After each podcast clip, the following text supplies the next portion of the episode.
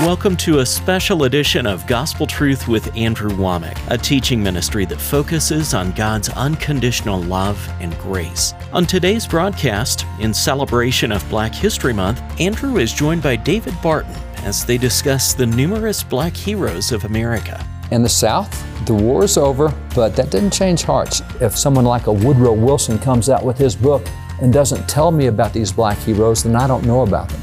Well, that's a problem. And now, here's Andrew. So I'm glad that you're with me today for a very special edition of the Gospel Truth. And I'm interviewing David Barton. I mean, experts, authority on American history. And during this Black History Month, we are sharing some things about the heroes of America who were black. Most of you have never heard this. I tell you, it's going to bless you. I believe it will be a tremendous inspiration to you. So please stay tuned for our Black History Month with David Barton. And let me ask you that America is, you know, I've had people before criticize and say, well, Paul didn't make statements about politics and stuff like that, which I think is not totally true. That's not true. But nonetheless, he didn't have a system that was ordained like us, That's where right. we have the right and, and not only the right, the responsibility to be involved. So That's right. how do you answer things like this that the Bible doesn't advocate taking Um, positions on stuff? the Bible has seven different forms of government illustrated throughout the scriptures. Some are preferable, some are not. There's some you can't do anything with. A theocracy you can do nothing with. Uh, what Iran has with the theocracy, we can't go in there and vote those guys out. That's, that's not going to happen. But we have a government that belongs to the people. It's one that says, we the people. We are a government based on Exodus 18:21, where the scripture says, you guys, choose out from among you leaders of tens, fifties, hundreds, and th- you guys have elections. Choose your local, your county, your state, your federal leaders. So in this country, our government is in our hands totally.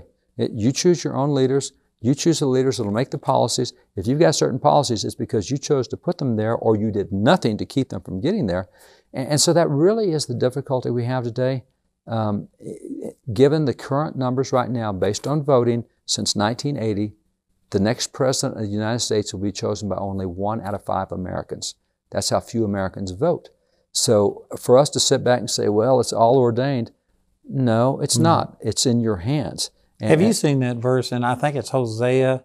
Says, You have made these people kings, but Yes. not by me. But not by me. That's that right. right. there shows you that That's God right. doesn't just force these things. He doesn't rubber stamp whatever kingdoms are. And, and that's the thing I thought the founding fathers was so interesting because when they broke away from Great Britain, they had a, a biblical dilemma over Romans 13, which is governments ordained by God, instituted by God. And so there were some saying, you guys can't rebel against Great Britain because God's instituted a government. And they were serious about it, and so they read so many theological works. One was by Junius Brutus, 17, 1689, because Junius Brutus, 1689, lived in France. France was a Catholic nation, and there was a Protestant Reformation movement going on. And the Catholics killed 110,000 Protestants. 400, 2 million fled France, 400,000 Protestants came to America, largely found in New York, South Carolina. But uh, the, the, the Christian Catholic government just killed 110,000 because they were Protestants. So are you telling me that Paul is telling me to submit to that? Is, and so that's what the theologians that day had to look at. We still have people saying that today. That See, whatever happens, it's God. It's and God if you will. are resisting, then you're resisting And, God. and here- here's why I thought the founding fathers were brilliant because they read that book from 1689 with France. They read Lex Rex by, by Samuel Rutherford, where the, the British Crown was also killing Christians because they were the wrong denomination. And the founding fathers said, you know, when we look at, at, at Romans 13 about government being ordained by God, the word, and, and I don't know this because I'm not a Greek scholar, but they were. And they said the word used in Greek doesn't mean a specific government, it means the institution of governments ordained by God. So what the Bible is saying is don't overthrow government and have anarchy. You need government, but it doesn't mean that every single government is ordained by God. That's like saying the church is ordained by God. So whatever the church believes is ordained by God. No, that's not true. See, I've taught that exact thing. And what I do is use the church as an example because the people that will sit there and say, well, God, you know, everything happens, He sovereignly controls it. I'll sit there and say, do you agree that every pastor is correct? Oh, no. Well, aren't they government? Isn't go. that a church government? And and so, anyway, to be consistent, I've also had people come up and say, well, you know, if God wants this person healed, they're going to be healed whether you or I pray for them or not. It's God that made them sick. This is God's will. And I say, well, if that's so, why are you going to the doctor and taking medication trying to get out of God's will? It's just absolutely foolish. It is not saying that God ordains this government to function the way it did. Now, He ordained government. Government is God ordained. That is His institution, no question. But not every way that it's carried out. And in our nation, right. we have the privilege, the responsibility to get involved and make a And, difference. and see, that is the word, the responsibility. Uh, one of the things I think is so cool uh, in the Bible and in early America was we didn't use the word rights very much. And I was talking to a Jewish rabbi, and by the way, that Jewish rabbi has so changed my theology in so many ways. Biblically, he's helped me grow so much. Rabbi Daniel Lapin, he said, he said, Barton, you, you do realize that Hebrew is what God spoke to Adam and Eve and the patriarchs. And I mean, that was God's language, right? So your point, he said, well, every word that comes out of God's mouth, well, every every Hebrew word is a word that came out of God's mouth. That's where Hebrew came from. God spoke it. Okay. All right, and he said that means not only what you can say, but what you can't say in Hebrew is very, very important. I'm not getting you. He said, well, he said, do you know that in Hebrew you cannot say the word coincidence? It doesn't exist because it never crossed God's mind that something was a coincidence. You can't even say that word. I said, now that's cool. That'll preach. Mm-hmm. I said, what else can't you say in Hebrew? He said, well, you can't say the word fair in Hebrew because it doesn't matter whether something's fair or not because God has plans for everything. He said, you, can't say the word retirement in Hebrew. There is no such thing as retirement. God put you here to be productive. I- This is good stuff. We got one example, retirement in the book of Luke, where the guy put everything in his, his shed and the angel came and said, you fool, this night your soul's required of you. And I said, what else? He said, well, in Hebrew you can't say rights. All you can say is responsibilities. Hmm. That's good. So we in Never America. I have a right to vote. No, you don't. You have a responsibility to vote. And, and that's the right viewpoint is we're stewards of this thing. This is not rights that we have. We can decide we're not going to be involved in it. No, no, no. God will hold us accountable because He said, you guys take care of this till I get back. And that's the viewpoint we have to get as Christians. So, David, this is our last day of two weeks that we've been doing, and we've been talking a lot about black heroes, and of course, that's gone into history and why things have gone the way that they are. Could you bring it up just to our lifetime? Yeah. Like you're about my age. And Yeah. um, so we've been through segregation, Yes, we desegregation. We've been through the civil rights movement. Um, what are some of the heroes of our day? What's going on? You know, in our day, I, think there's an interesting dynamic going in our day. Um, I, I really believe that we are at the book of Joshua, not at the book of Deuteronomy. Let me kind of explain. In the book of Deuteronomy, you had national leaders that were very recognizable. You had Moses, you had Aaron, you had Miriam. When you get the book of Joshua, you still got a couple national leaders. You, you got uh, Joshua, uh, you got Caleb. But by and large, everything happens in the book of Joshua. That's where they go and take the promised land. All the stuff that God's promised comes to pass. And you really can't tell me who the leaders are that got that done. Because what happened was they started networking. Ephraim says to Manasseh, Hey, we'll help you go take your land. You come help us take ours. God's promise will fulfill it. And while you got the two old guys, it's a younger generation that comes in and starts networking with one another and starts doing the stuff behind the scenes. And I really feel like that's where God has us today. We don't have na- we don't have an MLK now. Uh, we don't have a, a Jerry Falwell. We don't have a, a you know the, the guys we had. We don't have D. James Kennedy, and they were all great guys, great leaders. They did a lot of change. We don't have a Billy Graham anymore right now, this is a time for people to network and come together across us. Uh, I mentioned Bishop Jim Lowe uh, earlier, uh, the, the man in, in Birmingham, black guy who was in, in the church when it was blown up, the church bombing back in the 60s. And he has brought together black pastors and white pastors and said, you know, we're the gatekeepers of Birmingham. If somebody's going to get elected here, they need to go through us to get That's the way it elected here. And, and so now you got different kind of leadership in Birmingham because the church came together. I, I'm looking at, at Las Vegas, and we saw the shooting that happened in Las Vegas. And, and so the shooter was there, and every day we're getting the reports from the police chief, and probably nobody paid attention. But behind the police chief, there were six guys at every news conference. And, and black police chief, he just did a wonderful job of helping control the stuff and, and keep it calm. Six guys behind him. And the six guys were all pastors. And those six pastors, black pastor Michael Hatch, white pastor Mark David Tice, and other guys, they, they came together and said, you know what? This is our city. And, and one of those, one of those pastors, um, great guy, Victory Baptist Church, the Tice, the city started getting really rough around them. The city was growing up, got very violent. They lived in one of the most violent parts of the city. And like every good church, they moved to the suburbs. No. What they said was, hey, we need to change what's going on around us. They took on that neighborhood, had an 85% drop in murders in that neighborhood. They refused to leave the neighborhood, took it on. Then they end up, pastors divided the city into six sections. And so now what happens is one part of the city where the strip workers on, on, on the Las Vegas Strip, you know, prostitutes, others live, the crime, the, the murders there were 100% unreported. Nobody would say a murder had happened because they didn't want to come above board. They didn't want to be seen. They didn't want anybody to know.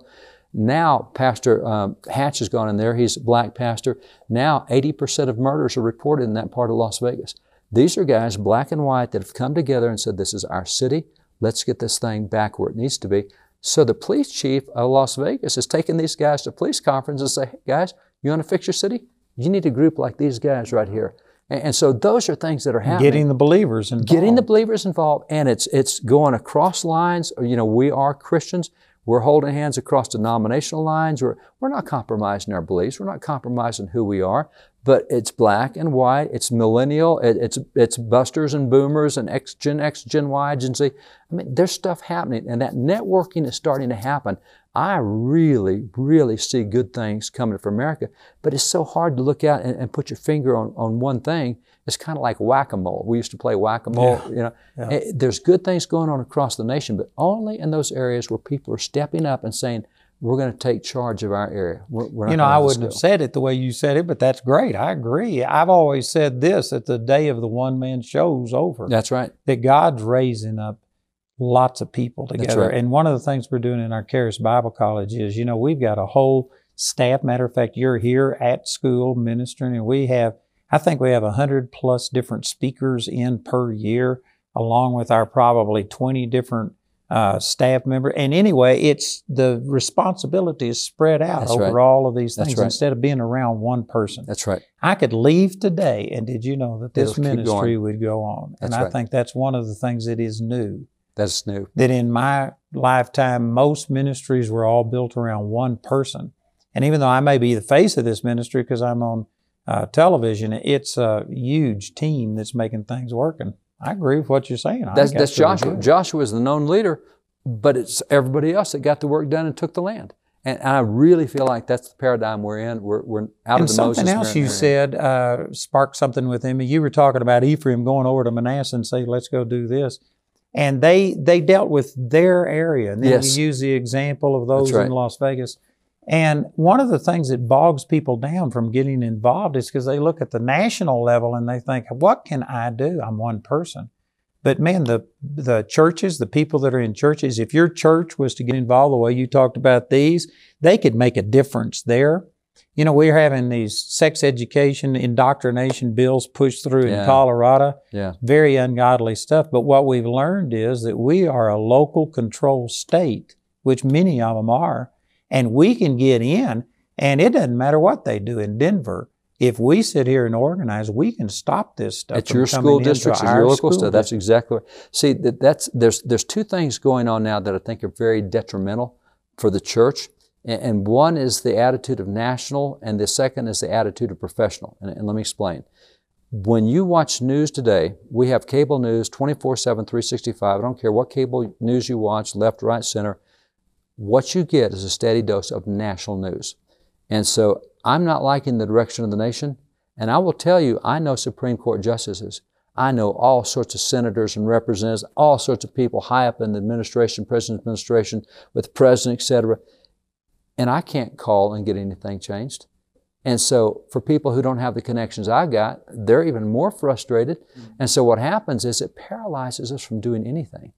Now, the second problem we have is we have professionals. We, we have specializations in everything. And so we have spiritual professionals. We have pastors and we have evangelists and we have missionaries. And they're really, I'm just a common peon Christian. I don't have all the training they have. And, and so all of that is there. And, and, and so here's, here's the result. As a result, we see stuff on a national level and we're not even paying attention to what the vote was on the school board last night because we got all the national news. And so then we're looking at all the professionals are out there and we're saying, I can't do that. T- two things. Let me see if I can turn this. We have in America um, excuse me, and Christianity. Christianity is now the world's largest religion. 32% of the world's Christian, 21% is, is Muslim, 14% Hindu, and 6% Buddhist. So we by far are the largest, and we have put 2,000 years into that. We put uncount, countless billions, hundreds of billions of dollars into getting the gospel around the world. We've sent missionaries and pastors, evangelists everywhere, and we're 32%. That's great. Here's the deal. If every Christian made it my only objective for this year is to just win one other person. Next year, 64% of the world will be Christian. Awesome. In two years, 128%. In other words, the whole world could be Christian in two years. If everybody just said, I, I'm not, I can't do much, I'm going to do one. I'll get one person brought to the Lord. Man, we could change the whole world. Absolutely. If everybody got off this professional kick.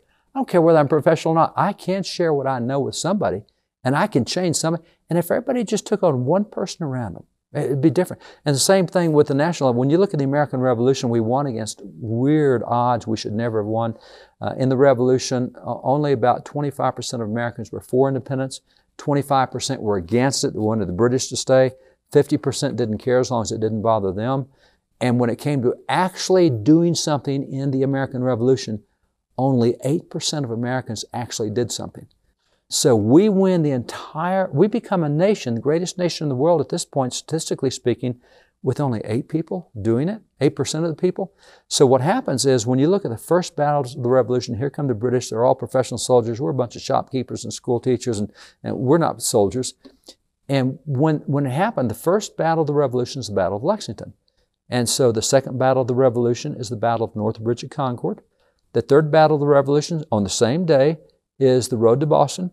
Fourth battle a few weeks later is Bunker Hill. And in all of those battles, nobody said, hey, George Washington's national commander, let's get him in here and see what he wants to do. What happened was at Lexington, the Reverend Jonas Clark said, 800 British are coming to my town? No, no, no. I'll have 70 of my guys go out there and we'll meet the British. So the first battle of the Revolution was the Reverend Jonas Clark with his church going out to take on the British. The second battle, later that day, two hours later, North Bridge at Concord, was the Reverend William Emerson with 300 guys taking on 800 British. The British said these odds aren't good. They turned around and go back to Boston. The road to Boston had between four and 5,000 Americans taking on 800 British as pastor after pastor led their church to get involved. This is our community. You're not going to do this in our community. That's, we won the American Revolution not by having a great national leader, which we had. It was by winning all the local battles. When you win all the local battles, you win the national battle. And you know, in Colorado, some people aren't aware of this, but there's a video out there called the Rocky Mountain Heist. Have you ever seen yes, that? Yes, yes. Michelle Malkin is the one that uh, emceed that or was the announcer for it. And anyway, it. it which, which, by the way, let me say, Rocky Mountain High, John Denver, Rocky Mountain Heist. Yes. So many people hear that and think Not it's Rocky high. Mountain High. It's Rocky Mountain Heist, like a steal. And it basically shows that four wealthy people got together about what, 12, 15 years yes. ago, and they just decided they were going to change Colorado from being conservative and to Iowa being liberal. And Minnesota, there were several that they took and on. they started by the school boards. They started on the local level, and when they got a foothold here, they just expanded. And in 12 That's to 15 years, Colorado has turned completely to a, a Democratic House, Senate, and governor. And in the last, uh, what, 10 months or so since they came into power, they have pushed through, I don't even know, dozens of ungodly legislation, even teaching that now homosexuality, lesbianism, all kinds of, um, eh, you know, perversion of sexual experience has to be taught in the school system. And it has even to be taught in elementary. That's right. Even the techniques to elementary to kids. fourth graders. That's right. This is part of the stuff that they have legislated, and it started 12 years ago when things like this couldn't have even been conceived, and they did it exactly the way you're talking about. Instead of one figure, they just started getting involved on a on a local level and it made all of the difference. That's what we need today. Well, we've even seen in, in recent years, and I love pointing this out to Christians because we think, I can't do anything. As a man thinks in his heart, so is he. Quit thinking that. I can do all things through Christ who strengthens me. I can do abundantly, exceedingly above all. So th- there's so many verses we can be quoting rather than that, and it, it affects what we, we do in behavior. Because if we're saying I can't do anything, we won't even try. But when all this stuff came down uh, about schools, can't have gender anymore came from the Department of Education about five years ago that you can't have two bathrooms and two locker rooms. Christians all over the country popped up and said, no, that's not right. And so in northwest Arkansas, there's a town up there, 40,000 people. Pretty conservative town, lots of churches, lots of Christians. And one lady said, I'm a Christian and this is not going to happen in our schools. I'm running for school board. So in a town of 40,000 people, she ran for the school board and she won the election. There were only 35 votes cast in the election. say, couldn't be many. No, a town of 40,000, 35 votes. She won the election. There's a town in, in northwestern Iowa where the, uh, a pig farmer, not in my town, you're not, he ran for school board. He got busy on election day, didn't vote. And it's not that he lost by one vote. Nobody voted in the entire school board election. If he had voted for himself, he would have been the whole school board by himself. Oh, man. You know, eh, that we get intimidated because we watch too much national news and don't pay attention to what's around us. If we can get Christians to say, you know what, I may not be the guy for the school board, but I'm going to find somebody to run for the school board, and I'm going to get 40 people to turn out and vote for him, whatever it is. So, David, this is Black History Month, and we've been talking about all of these leaders and heroes and stuff. And people say, well, now you're just on politics. But it's because of politics that the blacks were suppressed. And if the Christians would have been involved and stuff, and they were to a degree, there were some that were always fighting That's against this. But if the churches would have joined forces, they could have stopped this. So, what we've been talking about, about getting people involved, is a critical part. It is. Human nature hadn't changed. And with black history, both the victories and defeats can be pointed to political things and who got involved in those political things. but it wasn't just political. And it wasn't just political, it was spiritual. Political is often the outworking of spiritual. And so if the church understands that, it can get involved in that arena and should and biblically has, and they'll make a difference. And we need you to get involved. And that's the reason I've done this. I've devoted two weeks of my program. You know, I call this the gospel truth. And I just have felt in my heart somebody say, well, you aren't preaching the word.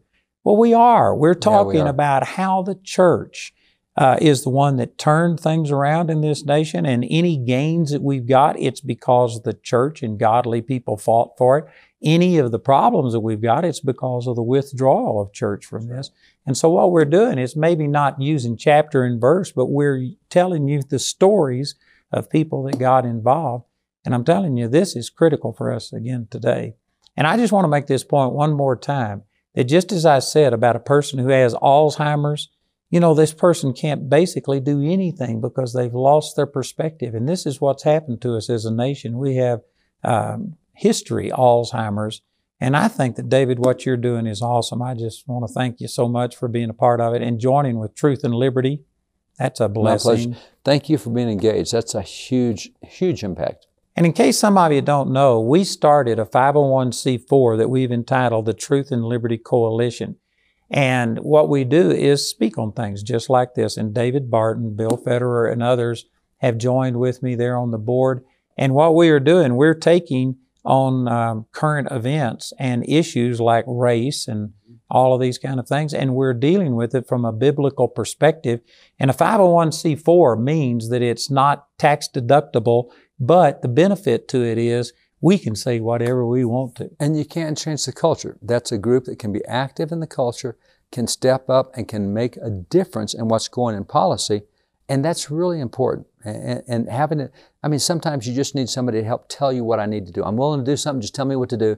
And that's what Truth and Liberty can do. And if you do. haven't visited our website, it's truthandliberty.net, and we have hundreds of pages on there that are blogs about current events, what's going on, stats on things. We link with other websites. We don't. I don't want to start a, a separate ministry that is just replicating what other people are doing. We are a clearinghouse that link, and you can find out who's running for office, what their voting record is, and you can get all this information and uh, it's really a good thing. We have a broadcast every Monday night where we had David and Tim Barton on and had them with us, and uh, we broadcast and deal with all of the current events, and it's really, really good.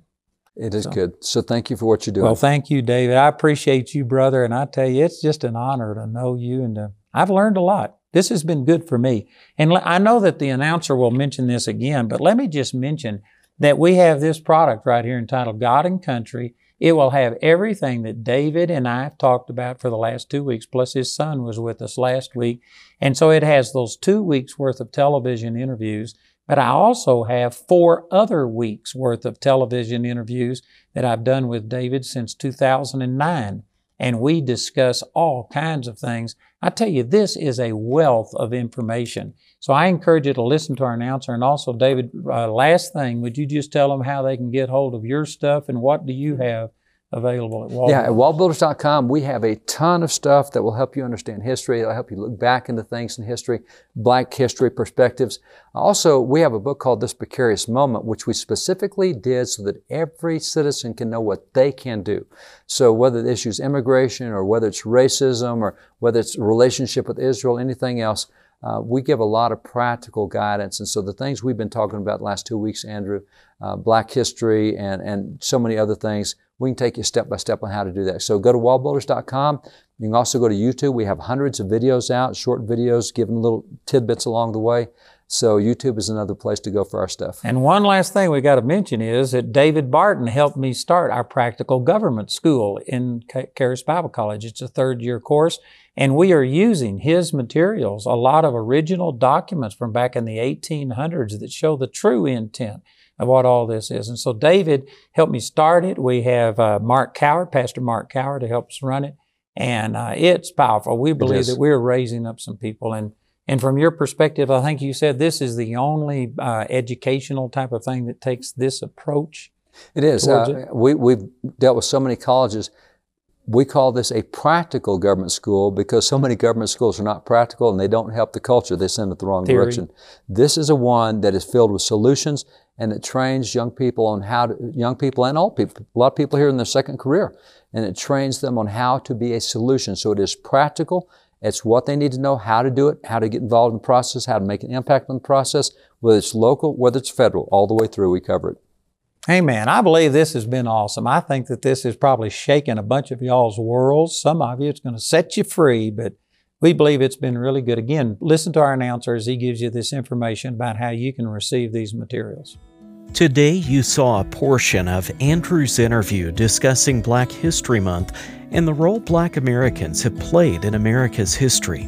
This entire interview is available as part of the God and Country album, which also includes previous interviews with David Barton discussing America's godly heritage. God and Country is available in either a CD or DVD album made from our daily television broadcast. Each of these valuable resources is available for a gift of any amount when you contact us. You can become a Grace Partner or order resources through our website at awmi.net. While there, you can discover more product details and download additional free resources. Or call our helpline Monday through Friday from 4:30 a.m. to 9:30 p.m. Mountain Time at 719-635-1111. To write us, use the address on your screen. We appreciate your generosity and hope to hear from you today. Andrews Bible College, Charis Bible College, has over 60 extension schools around the world. Go to charisbiblecollege.org today to find a school near you.